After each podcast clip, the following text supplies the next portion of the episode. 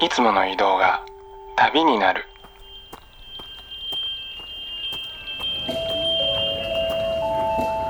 音で巡る30分間の小旅行へご案内します。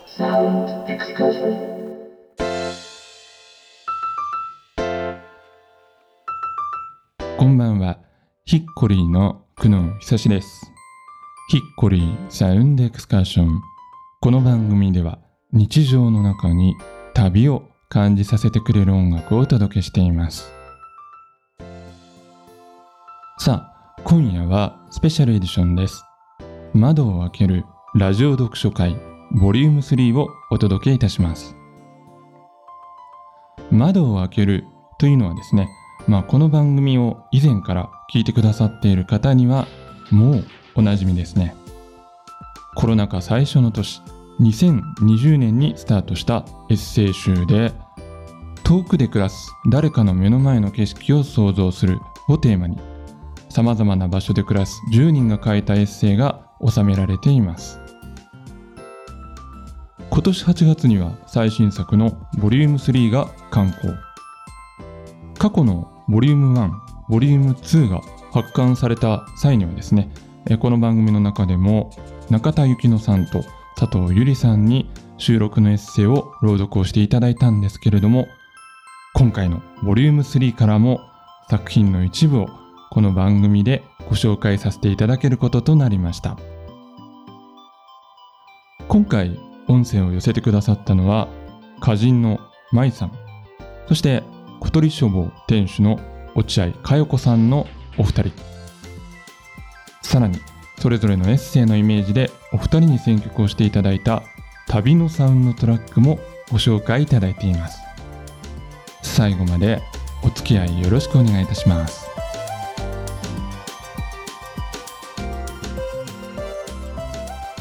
ヒッコリーサウンドエクスカーション。それでは今夜も音の小旅行に出発です。さあそれでは窓を開けるラジオ読書会の始まりです前半は歌人の舞さんの朗読からお聞きくださいヒッコリーサウンドエクスカーションをお聞きの皆様、こんばんは。歌人の舞です。今回参加させていただいた窓を開けるには、今年の春から通い始めた学校でのこと、それまでのことを書きました。私はもともと窓を開けるという冊子を読んでいて、すごく好きでなので、こういうふうに参加させていただけたこと、そして朗読の機会をいただいたこと、とてもありがたく嬉しく思っています。それでは、朗読いたします。言葉の形家の前で昨日と出会う隣の部屋に住んでいる天使と仲良くなるアジサイで作られた自転車に乗って走る。視力検査機を覗き込んだら、うどんが泣いていて驚く。橋を叩いてみたら、ミの音が鳴ったから、ファの音が鳴る橋を探しに出かける。このところ、このような話を来る日も来る日も書いている。それから、一本のスタンドマイクの前に立って、用意した台本の通り話す練習をして、実際に大勢へ向かって話をしている。27歳になる1ヶ月前に、私はお笑い養成所に入った。言葉がいつも問題だった。誰かから放たれた一言がずっと忘れられなかったり、それが私をある場所から動けなくさせたり、そうかと思えば、かつて受け取った言葉が暗い夜を照らしてくれたり、冷え込む朝に寄り添ってくれたり、いつからか言葉を通して言葉にはならないものをよく知っている相手に、まだ会ったことのない相手に渡したいと願うようになった。そうして詩を読んだり、短歌を歌うようになった。それでも自分の中だけにあるものを外に向けて表すような言葉を編めるようにはなかなかならなくて、だからいつしか求めるようになっていた。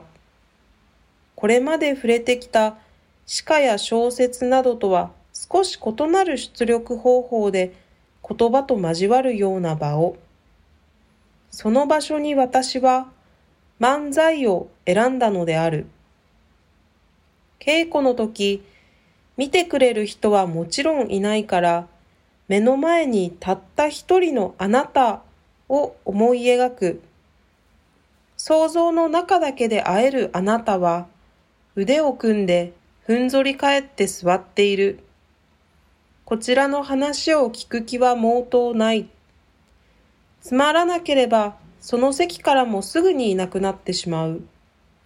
私は、あなたを前のめりにさせ、時を忘れるくらい夢中にさせて、言葉を介してまだ見たことのない景色を見てもらわないといけない。そう考えると、次はどっちの方向を目指したらいいのか、どのような言い回しを選んだらいいのか、無数の選択肢の中から光るものを少しは選びやすくなっていく。台本に書かれている言葉を意識すればするほど、言葉ではない言葉が持つ力にはたと気づく。立ち姿、目線、振る舞い、第一声のボリュームが与える印象、歩き方が物語る多くのこと、間合い、抑揚、それから去り方。これらはゾッとするくらい雄弁に語る。何を話すかを大切にすることには、どう話すかについて慎重になることも含んでいるのだと思う。漫才という道を走り始めたばかりの私には、漫才の言葉には速さが宿っているように見える。この先のずっとずっと向こうではどんな言葉の形に出会えるだろうか。まだ見ぬ言葉の形に出会い続けられるように、私は今日も走る。詩歌を歌い、漫才を作り、何より目の前にいるあなたに語りかけながら、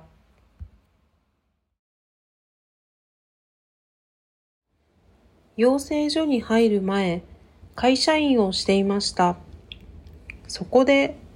人生は長い長い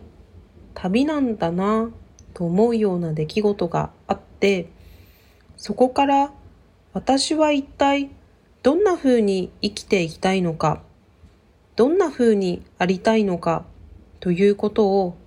深く考えていました。そして私には私の旅が、他の人には他の人だけの旅があって、みんなバラバラの旅を生きているけれど、いろんな瞬間ですれ違うことができたり、出会うことができる。そういうことは小さくて頼りないかもしれないけれど、とても重要で心強いことだと思うようになりました。そんなことを考えていた今年の春先に繰り返し聴いていた曲です。それでは、この曲をお聴きください。下山でエンドロール。舞でした。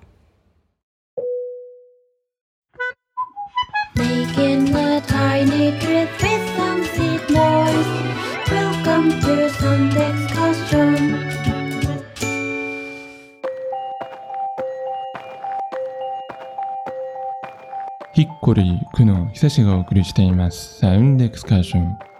今夜は窓を開けるラジオ読書会と題しまして、エッセイ集窓を開けるボリューム3に収められています2編のエッセイを作者ご本人の朗読でお届けしています。さて、えー、ここでですね、ちょっとハーフタイムショーということで、えー、窓を開けるボリューム3の表紙についての話題です。窓を開けるの表紙絵にはですね身近な野鳥をモチーフにしたイラストが迷子をあしらわれていましてボリューム3ではですね可愛いキジバトが描かれているんですけれども、えーイラストを担当された上野あずささんの後書きでキジバトの鳴き声はどう聞こえるのかというねお話が載っていたんですよねこれはねあの実は僕も個人的にずっと気になっていたテーマであの過去にも何人かの友人とねこのことを話し合ったことがありました。それでまあこの私苦悩の調査によりますとですねほとんどの人はみんなあれはデーデーポッポーって聞こえるって言うんですよ。デーデーポッポーってさ 聞こえますかね？まああのカラスのカーカーとかスズメのチュンチュンとか古くからあるいわゆる聞きなし的な、まあ、当てはめなんだろうなとは思うんですけれどもでもですね僕にはこの「デーデーポッポ」とは聞こえなくて子供の頃からずっとですね「おわああお」って聞こえるんですけれどもどうですかね？聞こえないかな？まあせっかくこのラジオという音声メディアなので、まあ、ここではですね松本在住のキジバトさんご本人のお声を聞いて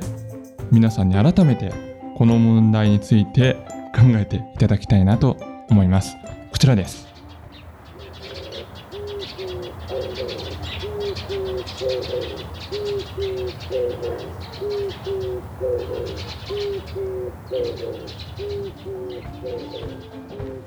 はい、えー松本市在住のキジバトさんご本人のお声をいただきました。さあ皆さん鳴き声ねどんな風に聞こえましたでしょうか？あの「おわああおう」じゃないですかねこれ。違いますかね？またぜひですね皆さんどんな風に聞こえたのかというのをね、えーサウンドエクスカーションのキジバト係までよろしければぜひご意見をお寄せください。はい、えーそれではですね窓を開けるラジオ読書会本編に戻りたいと思います後半は小鳥書房店主の落合佳代子さんの朗読ですヒッコリーサウンドエクスカーションをお聞きの皆様、こんばんは。東京の国立市谷保という小さな町で、小鳥書房という小さな本屋と出版社を営んで暮らしています。落合加依子です。小鳥書房には毎年たくさんのインターンさんが全国から訪れてくれるのですが、奈良県から谷保にやってきて、1ヶ月半を一緒に過ごしてくれた大学生の若菜ちゃんとの夏の記憶を、グッバイハローという短いエッセイに書きました。それでは読みます。5月、いつもみたいに小鳥書房の本屋を開けると、若菜ちゃんがやってくるなり、かよさん大変です。心が動かなくなってしまいました。って大騒ぎしています。奈良県からやってきて住み込みでインターンをしてくれている大学生の若菜ちゃんは私とよく似ています。真面目で正直すぎるところ、無限に広がる想像力で作り出したファンタジーに浸ってしまうところ、魔女の宅急便のキキちゃんに自分を重ねているところ、大げさに嘆く若菜ちゃんを見ていたらなんだか楽しくなってしまって、そうなんだね、心が動かないんだね、じゃあ夏休みしようって誘ったら、若菜ちゃんはガッツポーズして笑ってくれました。本屋の冷凍庫からアイスキャンデーを2本取り出して、隣の汽車ポッポ公園のベンチに並んで座ってかじります。若菜ちゃんは甘夏、私はマンゴー。色は似ていても違う味。ひやっと残像が喉を通り過ぎます。名前を知らない鳥たちがこっちを見ています。近くのベンチでおじいちゃんがタバコを吸っています。二人ともゆるっとした白いワンピースを着ています。見上げればどこまでも突き抜けた青空と、屋台の綿あめ雲のような黙々雲。それはもう完璧な舞台装置です。私たちは今、アイスキャンデーを食べているのではなく、夏休みをしているのです。夏休みしようというセリフとガッツポーズ。それが開演ブザーの代わりでした。今日の舞台は汽車ポッポ公園のベンチ。若菜ちゃんと私はヒロインと脇役を行ったり来たり。無理に動かすと心は硬くなってしまうから、何にも考えないで、ただアイスキャンデーの冷たさにはしゃぐ時間が大人にだってあっていい。考えないことを演じたっていい。夏は繰り返すけれど、若菜ちゃんとの夏はきっと今年だけ。溶けて地面に垂れた甘夏の番号のシミとともに、思い出がずっとこの公園に残ったらいいのになと思いました。若菜ちゃんは1ヶ月のインターン期間を終えて故郷に帰って行きました。出会いと別れのサイクルはハローグッバイではなくグッバイハローなのだと若菜ちゃんが言っていました。人は出会い別れるのではなく別れ出会うのだと。次の出会いのためのひとまずのグッバイ。だけどどうしてもグッバイのない人生の方がいいなと私は願ってしまいます。キリンジはグッデイ誰かさあ僕とグッバイ話さないかって歌っていて話さないかの前にわざわざグッバイってつけるのはどうしてでしょうか6月心が動かなくなりました。海と空だけを眺めたいので宮古島に行ってきます。って大騒ぎして私は来週からおいとまをもらうことにしました。若菜ちゃんがいなくなった後も一人で夏休みの続きをしています。ありがとうございました。私の旅のサウンドトラックでは好きな一曲をリクエストさせていただけるということで、私はキリンジのグッデイグッバイを選びました。この曲の歌詞の中には、グッデイ見知らぬ人ならグッバイ誰でもいいのさ、ねえおしゃべりをいいだろって歌っている部分が何度も出てきます。おしゃべりをする楽しさがずっと続いてほしい。ずっと続いてほしいけれど終わりが来ることを私たちはもう知っている。その怖さを十分分かっていて、それでもなお誰かとおしゃべりをしたいと願うのは、出会いの美しさも同時に知っているからなのだと思います。別れと出会いを繰り返し、ハローとグッバイを繰り返し、おしゃべりとじゃあねを繰り返し、私たちは押し流されるようにして前に進みます。記憶に記憶をそっと重ねながら。それではこの曲を聴いてください。キリンジでグッデイグッバイ。小鳥書房の落合佳代子でした。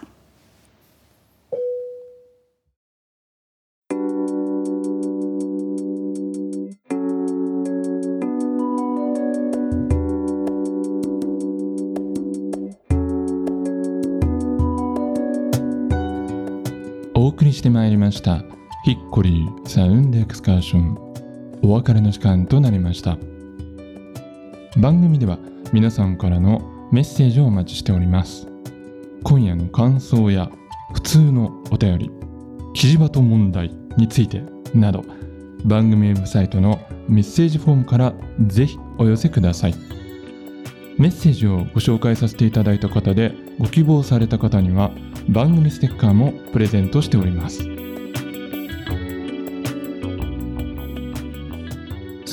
今夜は窓を開けるラジオ読書会と題しましてエッセイ集窓を開けるボリューム3に収められています。エッセイを歌人の舞さん小鳥書房の落合佳代子さんご本人の朗読でお届けいたしました。まあお二人のエッセイを読んで聞いて改めて感じましたのはですね、まあ、やっぱり言葉の力ということですかね。まあ、僕が今喋っている状況は物理的に言うとですね目の前にあるものはもうマイクと 壁だけなんですよ、まあ、なのでそのまま写真に写せば壁に向かって一人でボソボソと喋っている僕が映るわけですけれどもでも本当は僕が喋っている相手というのは壁じゃないですよね、まあ、夏休みという言葉の魔法で目の前の風景がガラリと変わるようにですね壁の向こうにあるはずの木曜日の夜の情景をイメージとしてしっかりと浮かび上がらせるためにはですねやっぱり選ぶ言葉一つ一つがとても大事な道具になるんだなということを、えー、朗読を聞いていて改めて感じました、えー、この窓を開けるボリューム3にはですね他にもあの、まあ、長らく会ってない友人から唐突に届いた手紙のような読み応えのある親密なエッセイがたくさん収録されています。窓を開けるのウェブサイトの他にも日本全国のえー、イケてるショップでお買い求めいただけますので興味のある方はぜひ手に入れてみてはいかがでしょうか。詳しくは番組ブログにもリンクを貼っております。窓を開けるのウェブサイトをご覧ください。